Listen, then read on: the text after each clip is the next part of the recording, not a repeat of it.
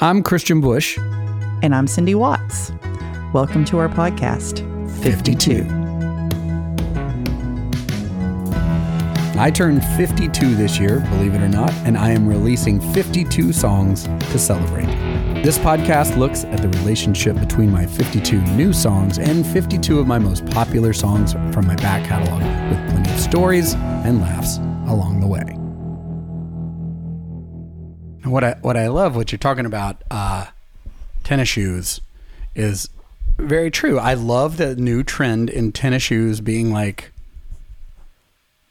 formal wear to some degree as human beings, which then makes our children a little bit more like, hmm, I want those shoes, particular shoes. Oh, my son, who is going to be 10 in a few weeks, was born a shoe snob. Not just for himself, but also for me.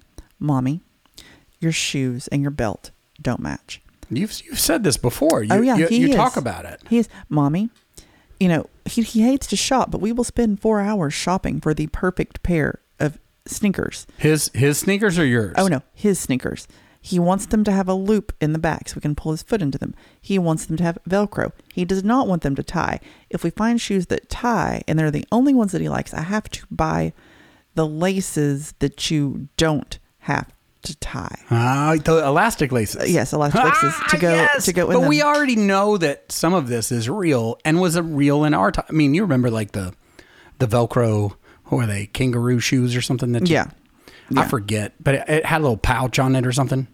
I, I don't remember. I remember the ones that light up. He does not want them to light up. They cannot.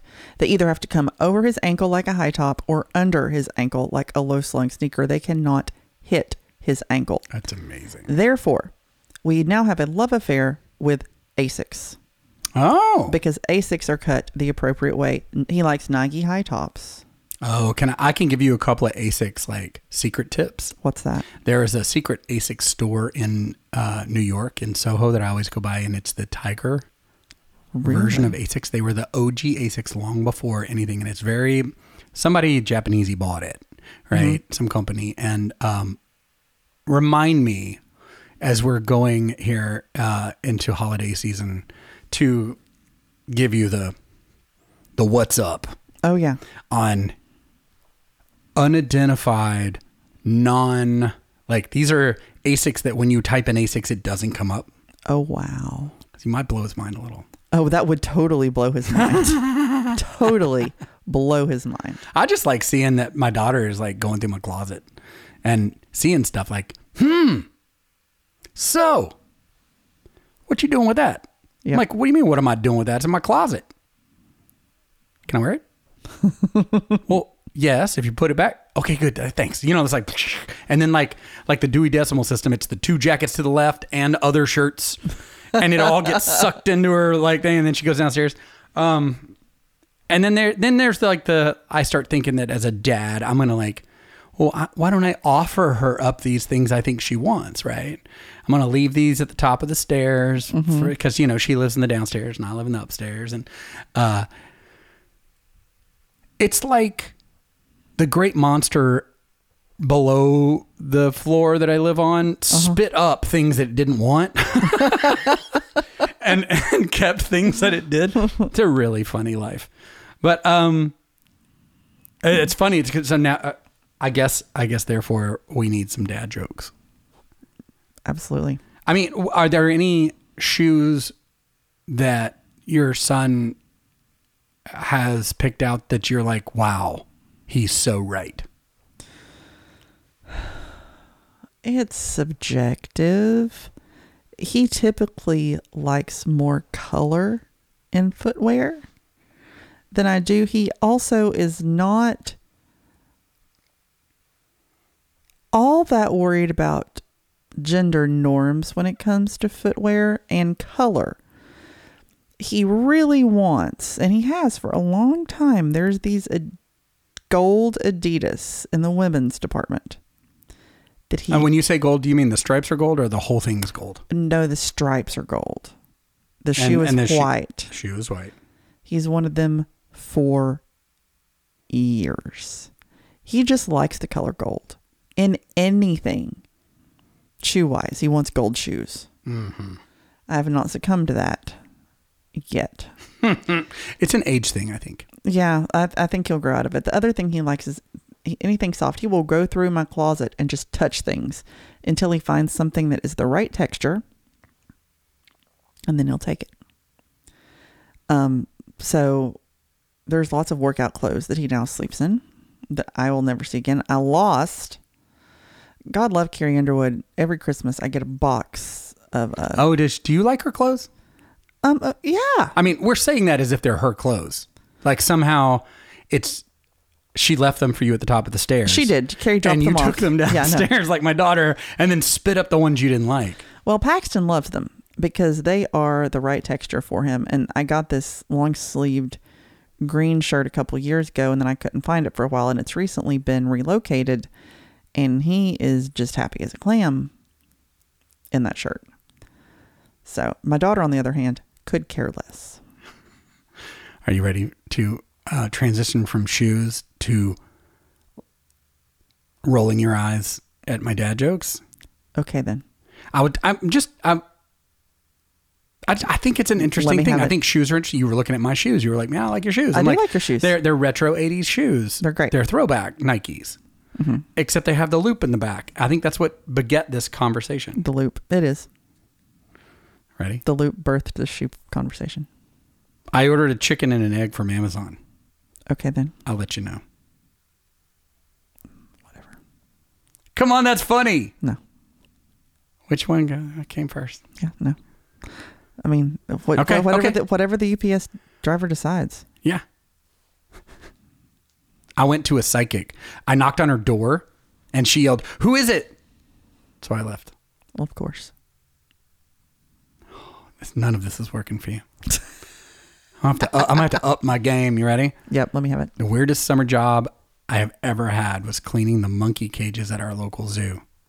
That shit was bananas.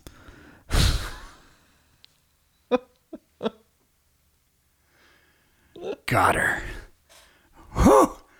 That was like a little humor crossbow. That was funny. I was actually thinking about like I've never been to a psychic, but I did go. How have you never been to a psychic? You're from Well, Sevierville. I Did you ever go see Bobby Drennan ever? No, no, I'd never until the last couple months. Um, my British friends are kind of obsessed with. Um, they have a particular psychic that they love in, in the UK, and for twenty dollars, she reads your cards. So we drive to her house, and um, you knock on the door and you go in, and she sits you in her living room, and her family's having dinner in the next room, and you're sitting in her living room that is red and lined with dolls. And What could possibly go wrong? and then she takes you to this other room off to the side. Are they like buying drugs at the same place? Yeah, Because no. I'm not sure if 20 bucks is going to get you get Uh, it done. Well, but it was it was twenty, and, and, and the explanation was these are these are very old cards.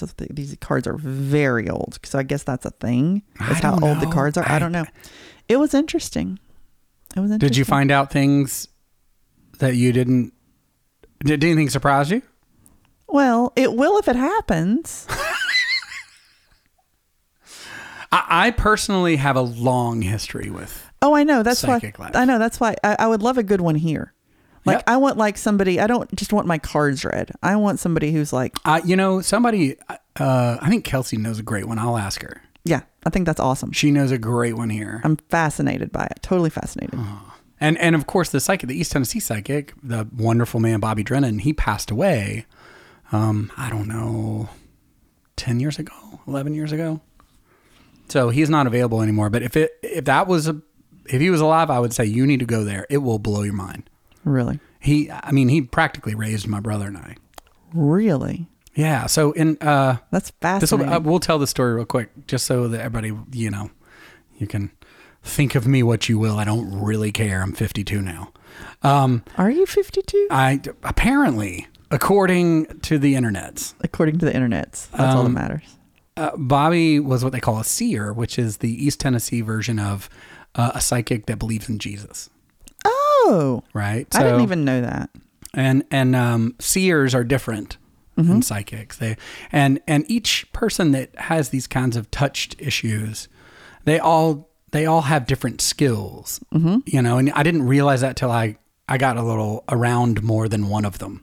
But Bobby um, always helped out the police. You know, they came to him a lot to try to Wow. f- catch people. And when I first started seeing him, well, it was because I guess mom was seeing him, and she was like piled into a car with a bunch of her girlfriends from Sevierville and was like, "Yeah, we're gonna go see the psychic," like as if it was something to do for entertainment Well, yeah. right?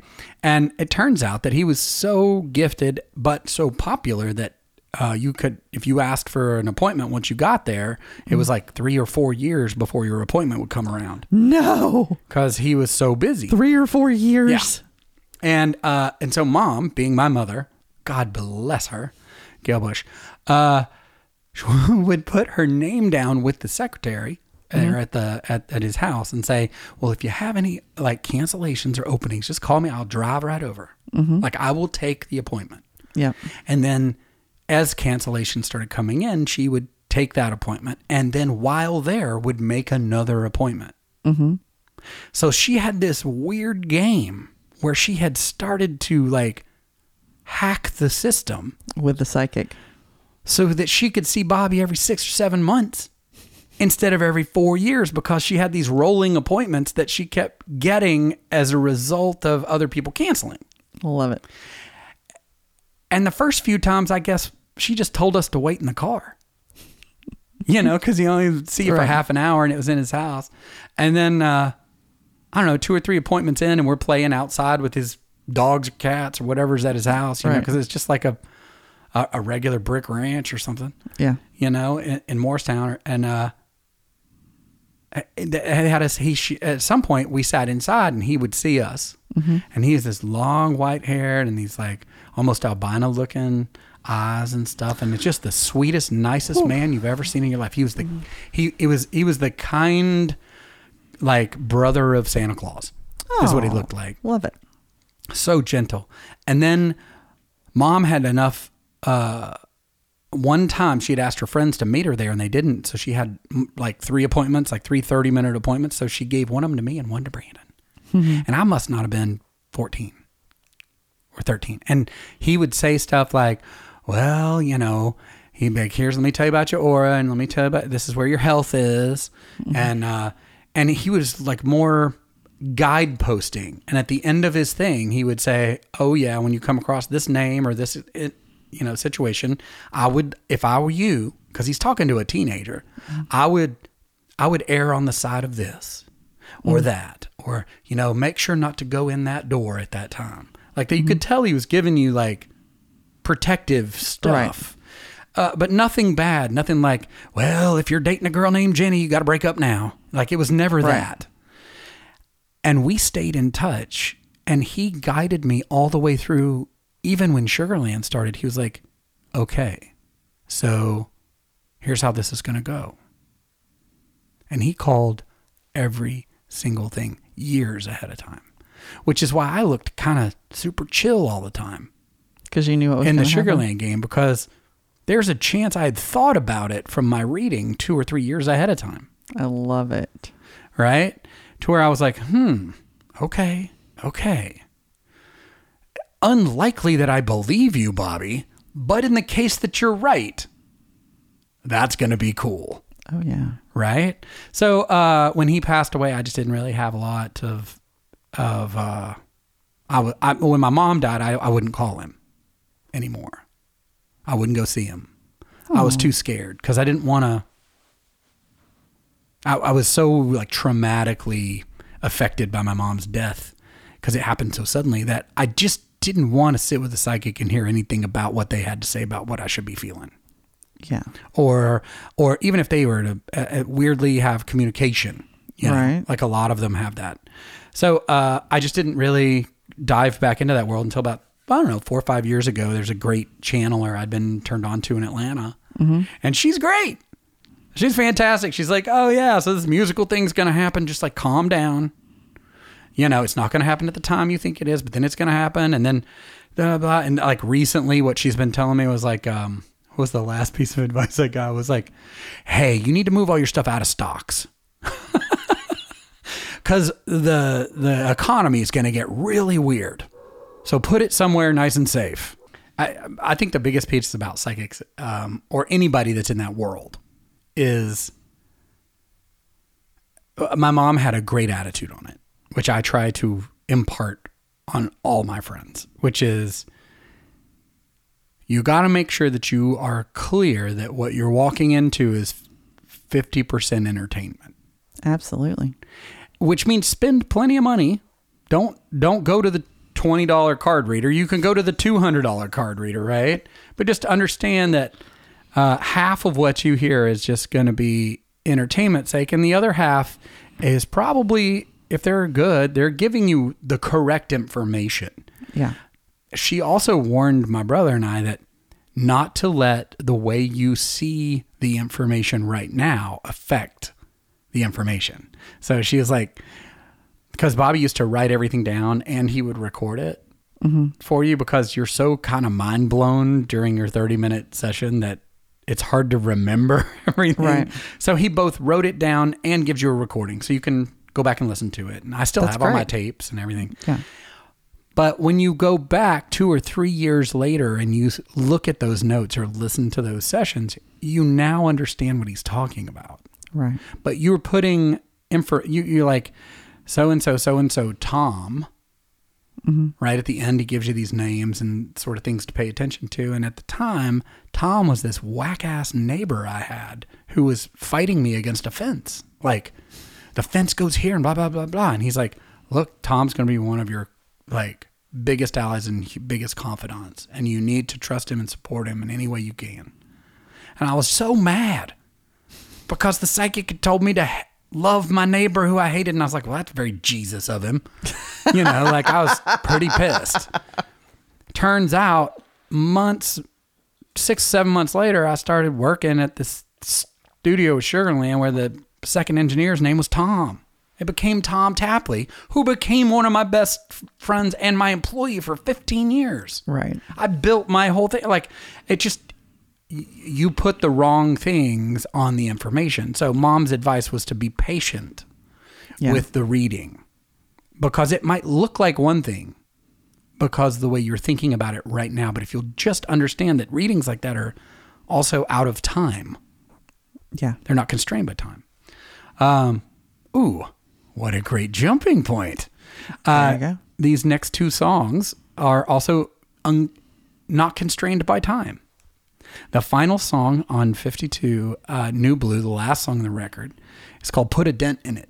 Mm-hmm. And I paired it with um, a song that I produced in the mid 90s for a uh, movie that you might or might not have seen called uh, Me, Myself, and Irene. And uh, it's Jim Carrey. Uh, was that a Jim Carrey one? No, it's it's uh, that's not the Jim Carrey one. That's the uh, it's the Farley brothers. Are the Farley. guy- Is that Farley? Fairley Farley brothers. They're the producers, they're the directors and the writers.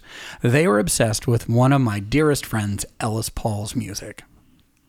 And so they they were very keen to put his music in like all their movies. So uh, Hall Pass, it was in that, and a, a bunch of their movies. Ellis has songs in, and in this particular movie, there's a song of his that um, that was in there, and he Ellis came to me and said, "Look, man, I, I, because he was on the first Billy Pilgrim sort of, uh, he was on Insomniac as a singer, mm-hmm. and he had seen us take folk music into this very commercial culture, mm-hmm. and he wanted." To see if if I could produce this song in such a way that it would read as more commercial, mm-hmm.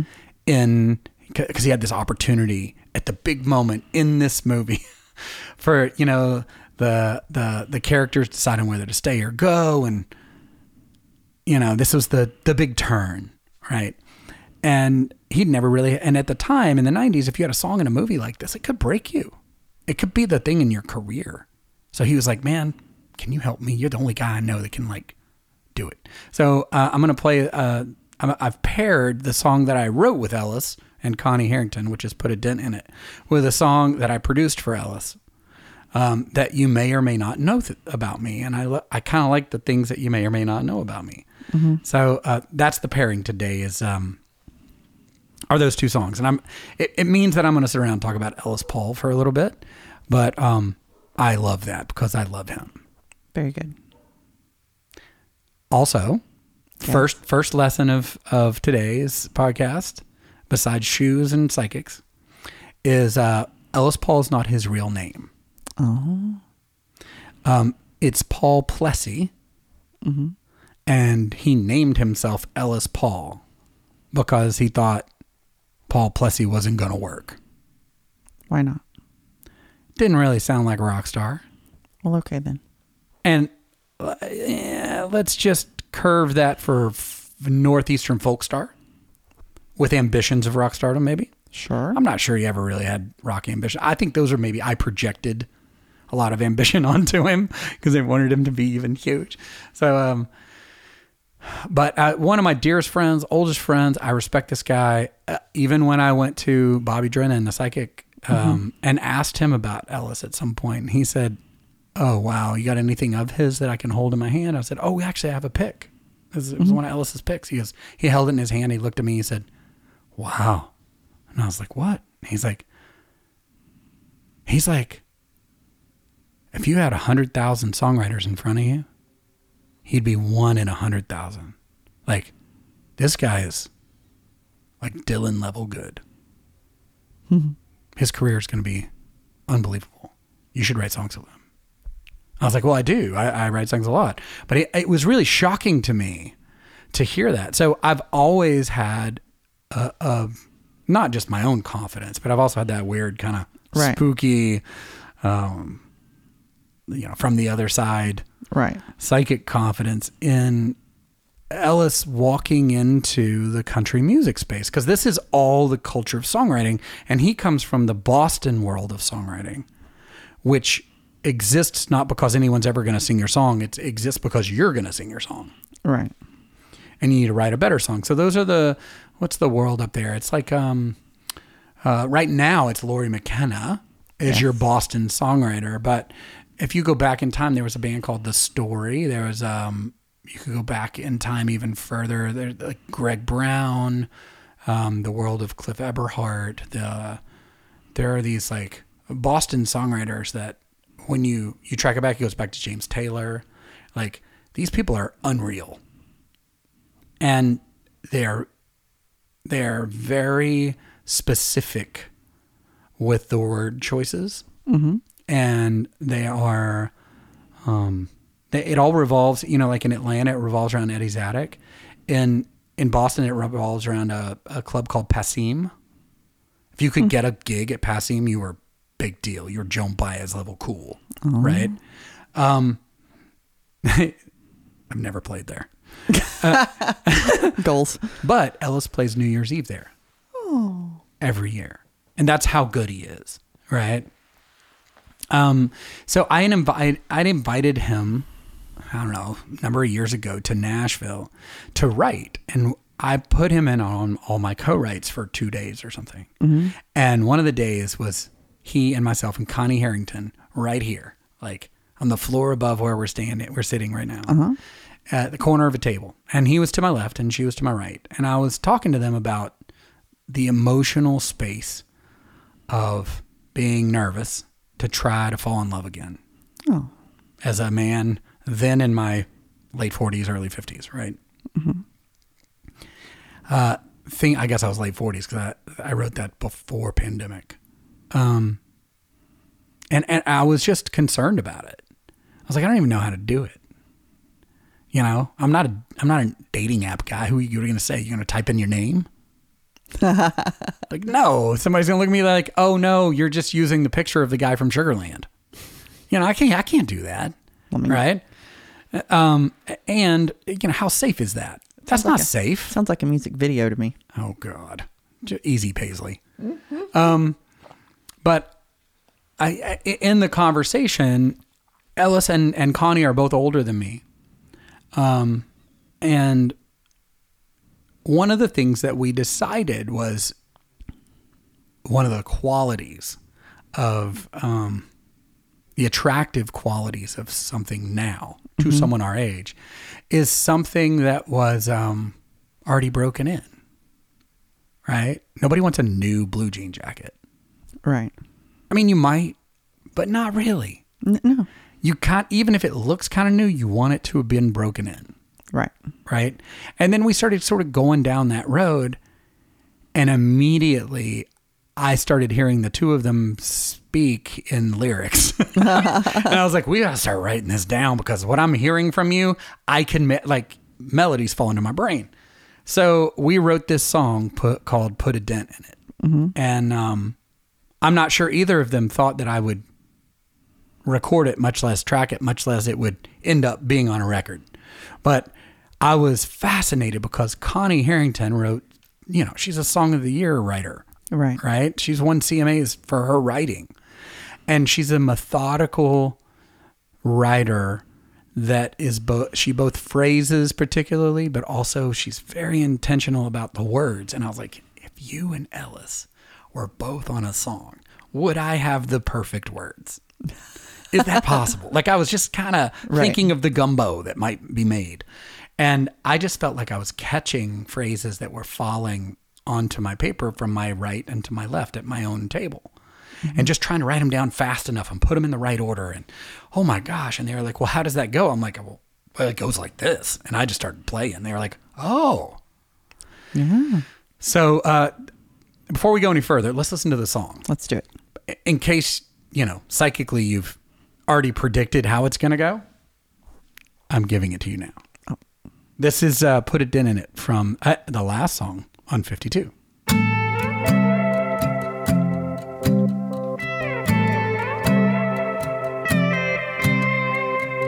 new love scared to death of it. No doubt about it we can sure make a mess of it. It's been a while since i've been in it. What do you say we take a spin in it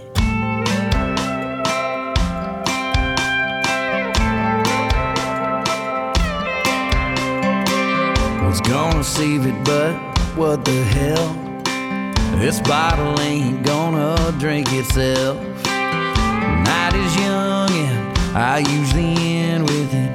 Baby, what do you say we put a dent in it? Let's break some ice with it. Stop thinking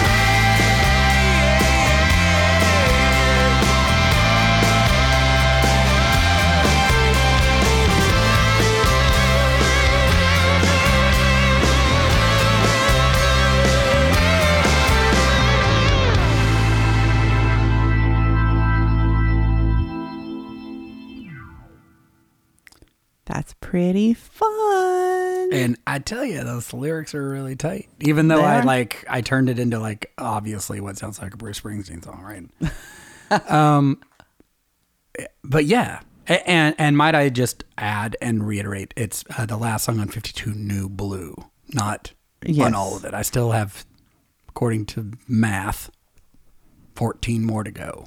yes. And maths That's for are, me to know and everyone else to find out. Maths are very important. So, uh, two of the probably most interesting, successful lyricists from two completely different genres, and and I I happen to know that there's another song that this particular concoction of writers is going to have on 52 coming up. Really? Yes, because I'm the one who chooses. Well, there you have it. What is it? Uh, it's called "If I Could Be," is the name of the song. And It's it's a very beautiful song. Um, but I I, I just kind of love what Ellis does. I, um, uh, he's also in in a strange way the only person that has ever written a song with my name in it. right? Because he met me when I was 24 or something, 25, and was staying out of my apartment. And, well, here, I'll play you some of it. Hold on. Okay.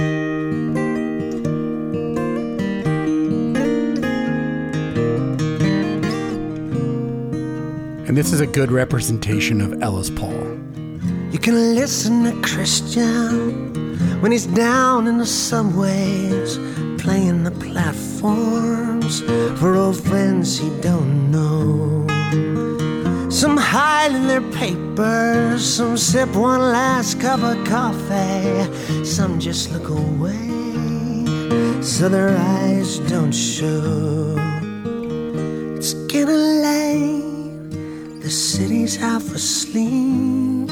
Pretty cool, right? Old Kristian climbs the stairs like he's crossing a river wide and deep. Throws his coat out his sofa, reaches for the neck of his guitar. And he plays it like it's religion that can heal the battle scars. Yeah. it's a remedy. So that's what Ellis's voice sounds like. It's also kind of weird to have like your own name in a song, and you're, it's like your buddy. And he didn't tell me; he just did it, and it was the first song on his record. And I was like, "What are you doing?" Ha ha. So you just listened to his record and found it? Yeah, So yeah. you- He, he and I produced some of the stuff on that record. Well, he was trying to trap you, you see, because he would know if you did not listen to it because, that was true. yeah, no, he was trying to trap you. But see, uh, it was one of the ideas that in when that happened later on in in Sugarland Life, when I missed my friend Joey, I put his name into all sorts of songs, just because I missed him, Yeah, and it, none of it was really about him. right. It was just Joey adjacent. But if we just needed a name for something, because a lot of time writers just say, "What's your favorite name right now?" You know, or well, we need a name for this person. I'd be like, Joey is always Joey, right?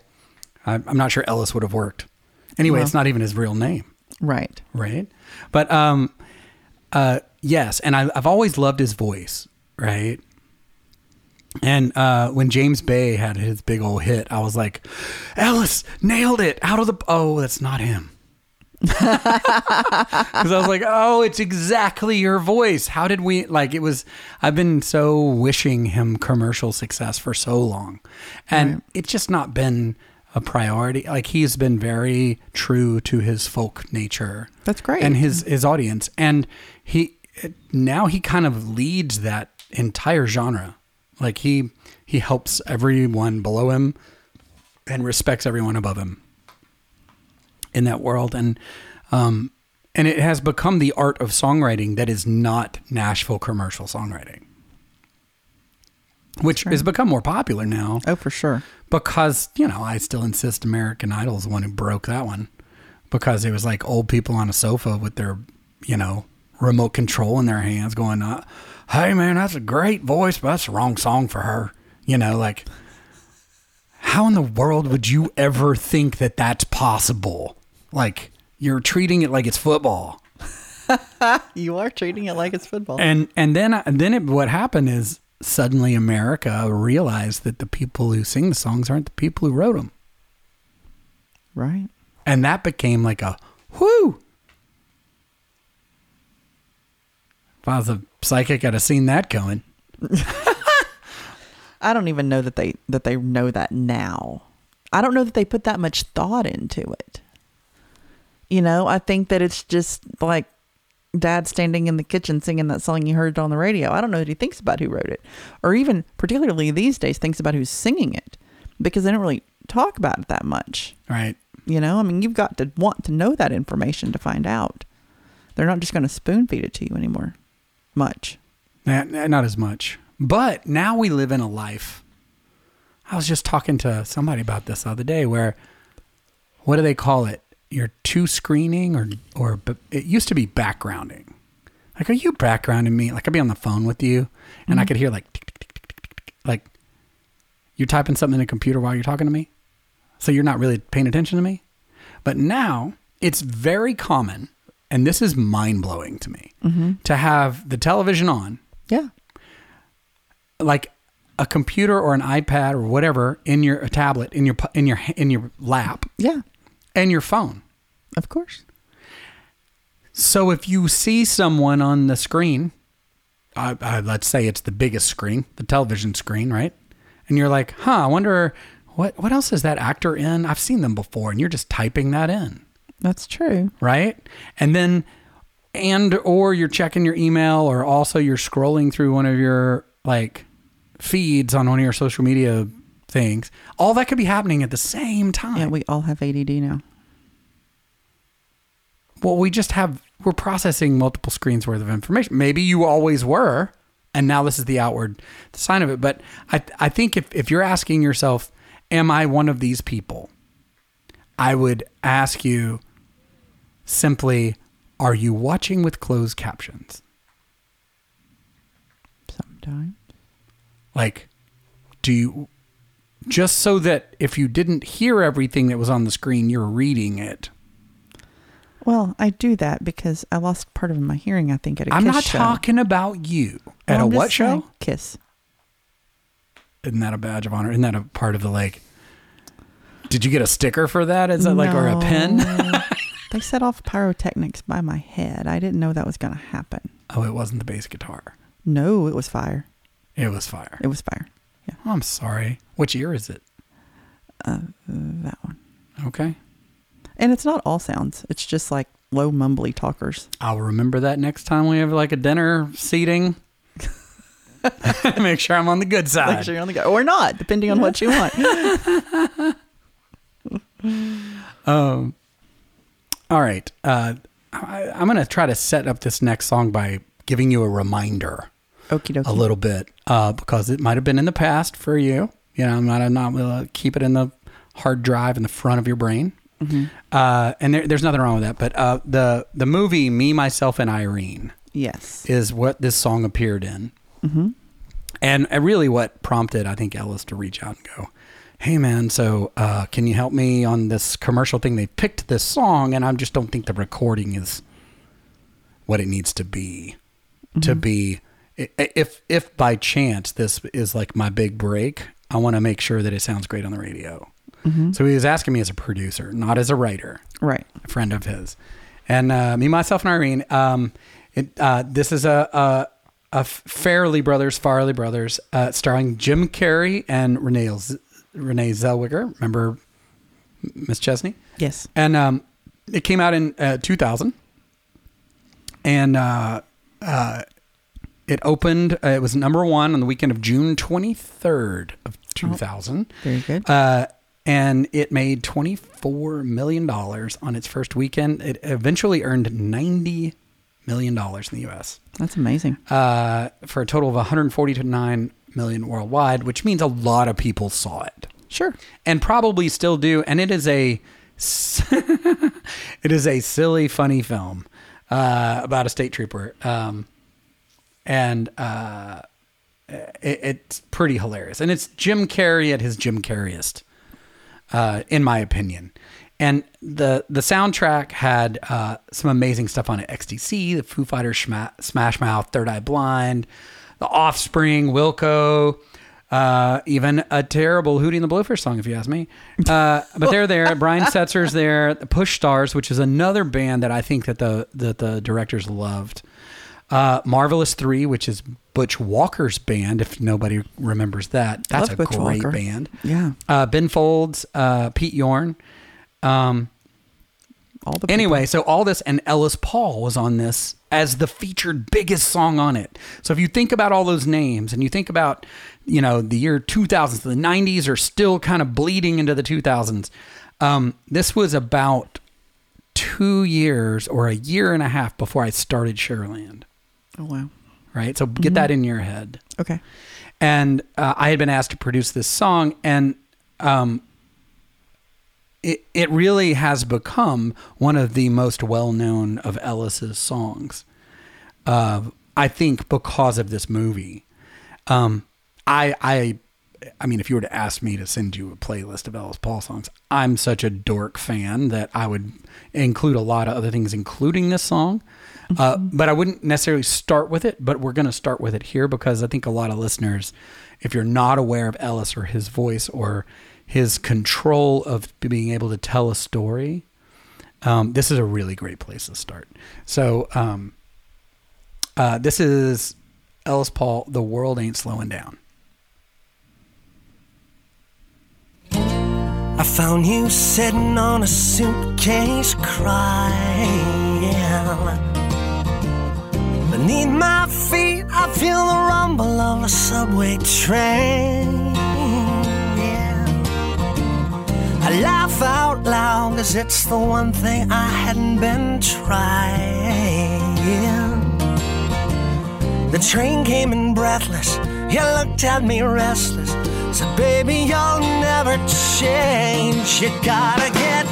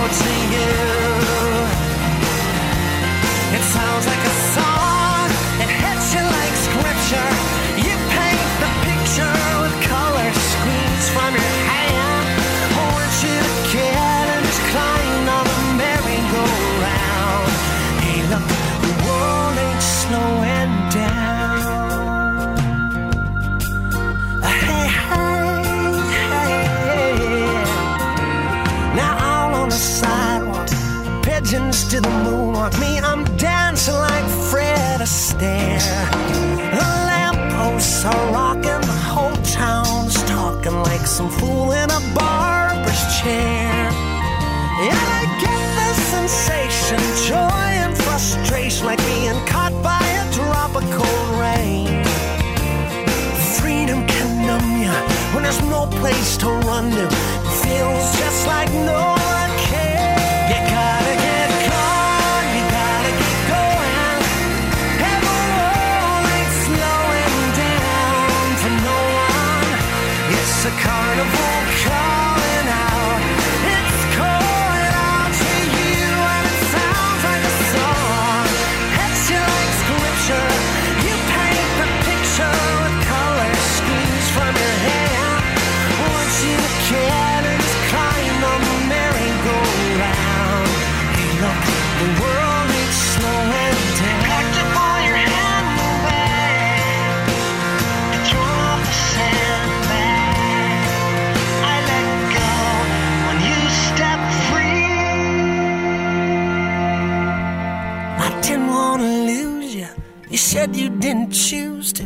just how your karma came.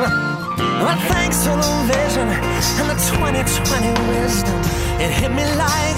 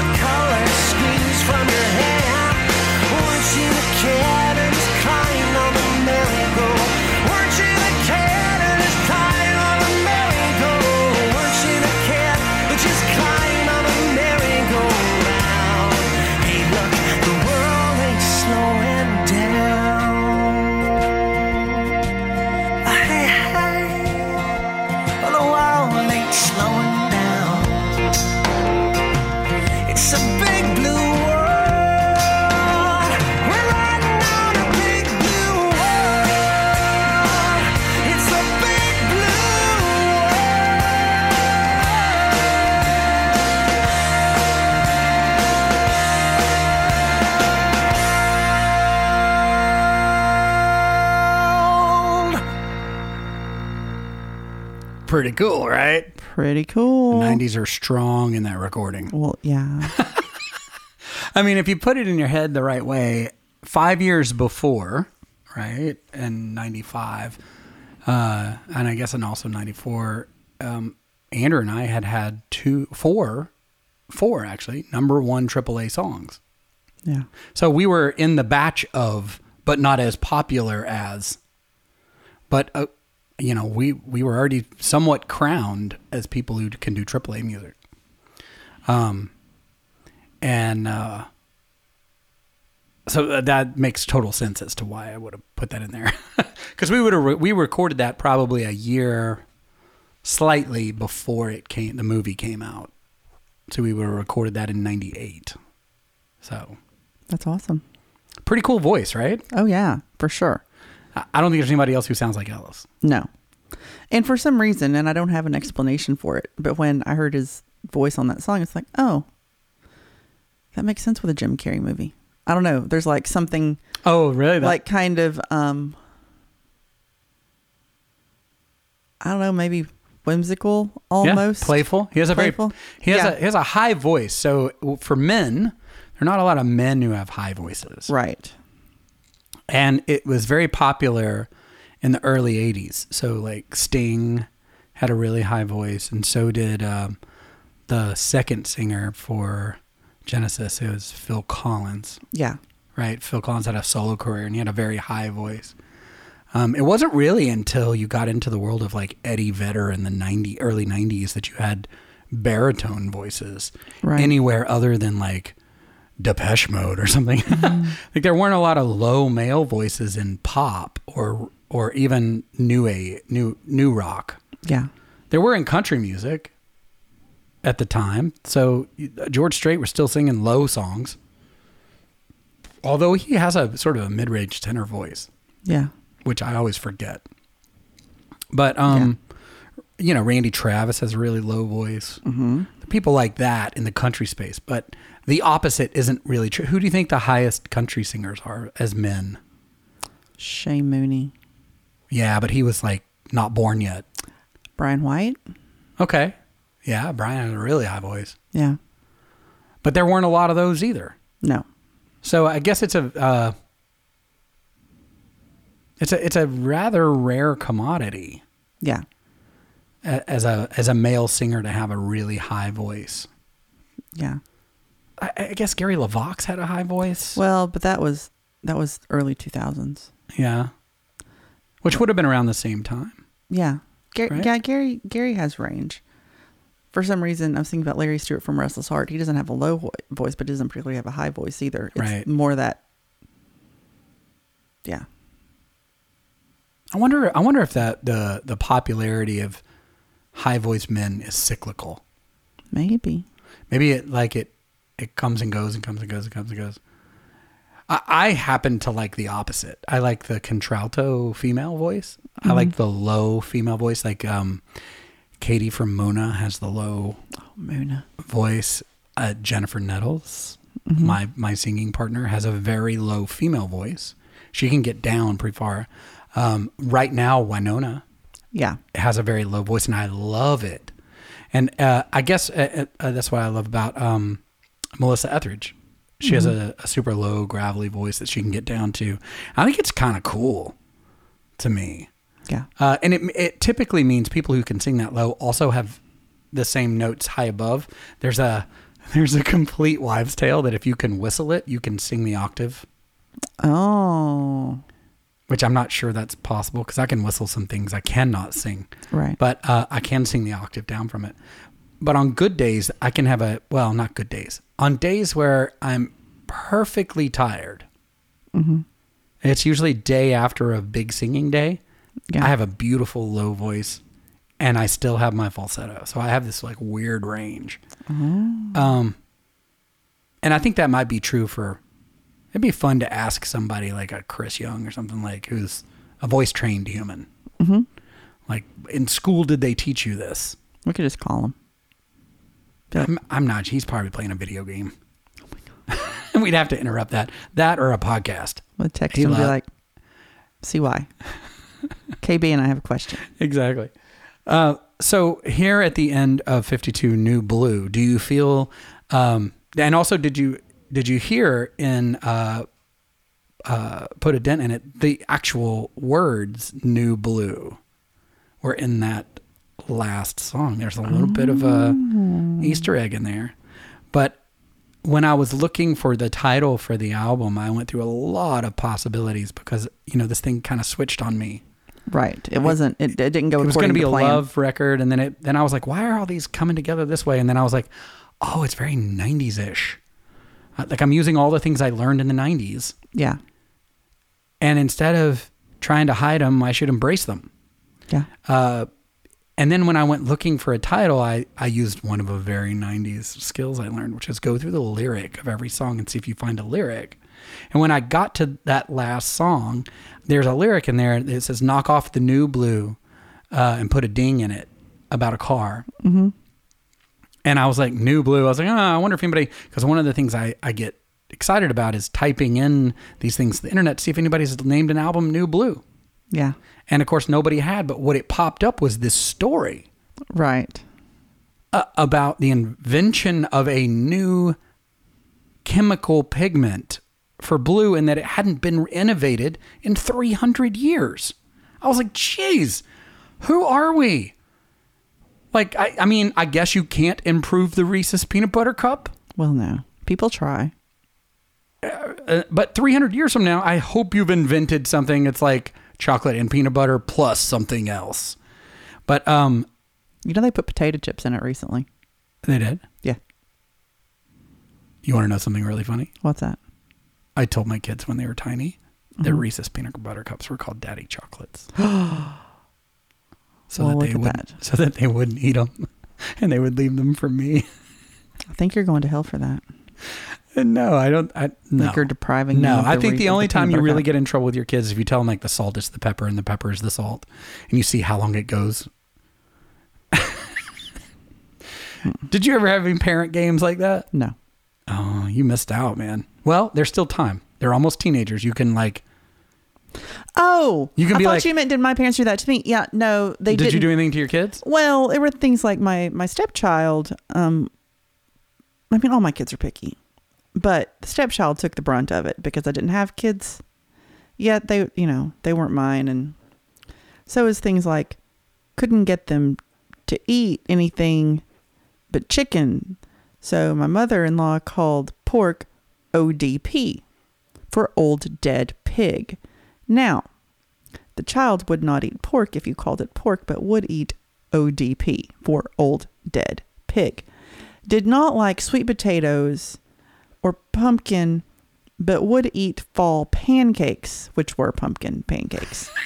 Even though It's so good. they did not like, yes. Yeah. Yeah. And my daughter right now is, Now, wait a minute. How old's your daughter again? Right now? my daughter's 13. That was my stepchild. Yeah, I know, but uh, Yeah. your daughter's 13. Well, you can tell her that French kissing gets you pregnant. She knows better. I had to buy a book about it. I had to buy a book about it. Um, but no, There are some things you can do to just sort of like prolong the inevitable, but give yourself entertainment while you're going through it. Oh my gosh. Yeah, no, she's she has access to the internet. That's yeah, no. Well, in the world of uh, uh, of pairing songs today, I'm very glad that I got to introduce you to Ellis Paul. Yes. And um, as a person who loves songwriting so much, I do. it he is definitely someone that uh, on glass of wine night, which obviously you never have because you don't drink at all. But when your cousins bring you wine, uh, that is in air quotes, um, and you want to sit and really have a, a a beautiful moment, I will tell you, you can work yourself up to his masterpiece, which I consider this song "Angel in Manhattan." Oh. And uh, if you can get there, it, it's worth it. And it's almost six minutes long, but it is is absolutely genius. All right. So, um, and then you can always pay attention. You can see I, I, I typically write two or three songs on each record with him. Uh, I think most recently, this one that hasn't come out yet is going to be called uh, California, Golden California. Golden California. Not all the Golden California, which Just- is reserved Well, yeah. for another song, which I dearly love. But um, Do you? oh, I love that song. I just got to be careful telling Larry Gatlin backstage because he'll just be like, "Wah!" Oh, he desperately wants to write songs for the new writers. Uh, yeah, I know. We I know. I'm just just- calming it down, calming it down You a could just bit. text him, be like, Gotta hey, wait till the elections are over before I can put that in my in my my room. you ain't even All right. kidding. Yeah, I ain't kidding. All right. Well, it's good to see you, Cindy. You too. Take care of yourself. All right. Until the next version of 52. All right. Hey, everybody. Kristian Bush here. Cindy Watts. and we would like to thank you for joining us for another episode of 52. If you'd like to write us with questions or comments, you can contact us at 52thepodcast at gmail.com. That is the number 52, or by leaving us a voicemail at 803 900 5252. Also, remember the best way to help us is to give us a five star rating on Apple Podcasts, please, and thank you. You can follow me at Kristian Bush on Twitter, Instagram, and Facebook, and you can follow Cindy at Cindy Watts on Instagram, Twitter, and Facebook as well. Thank you for listening, and please join us next week.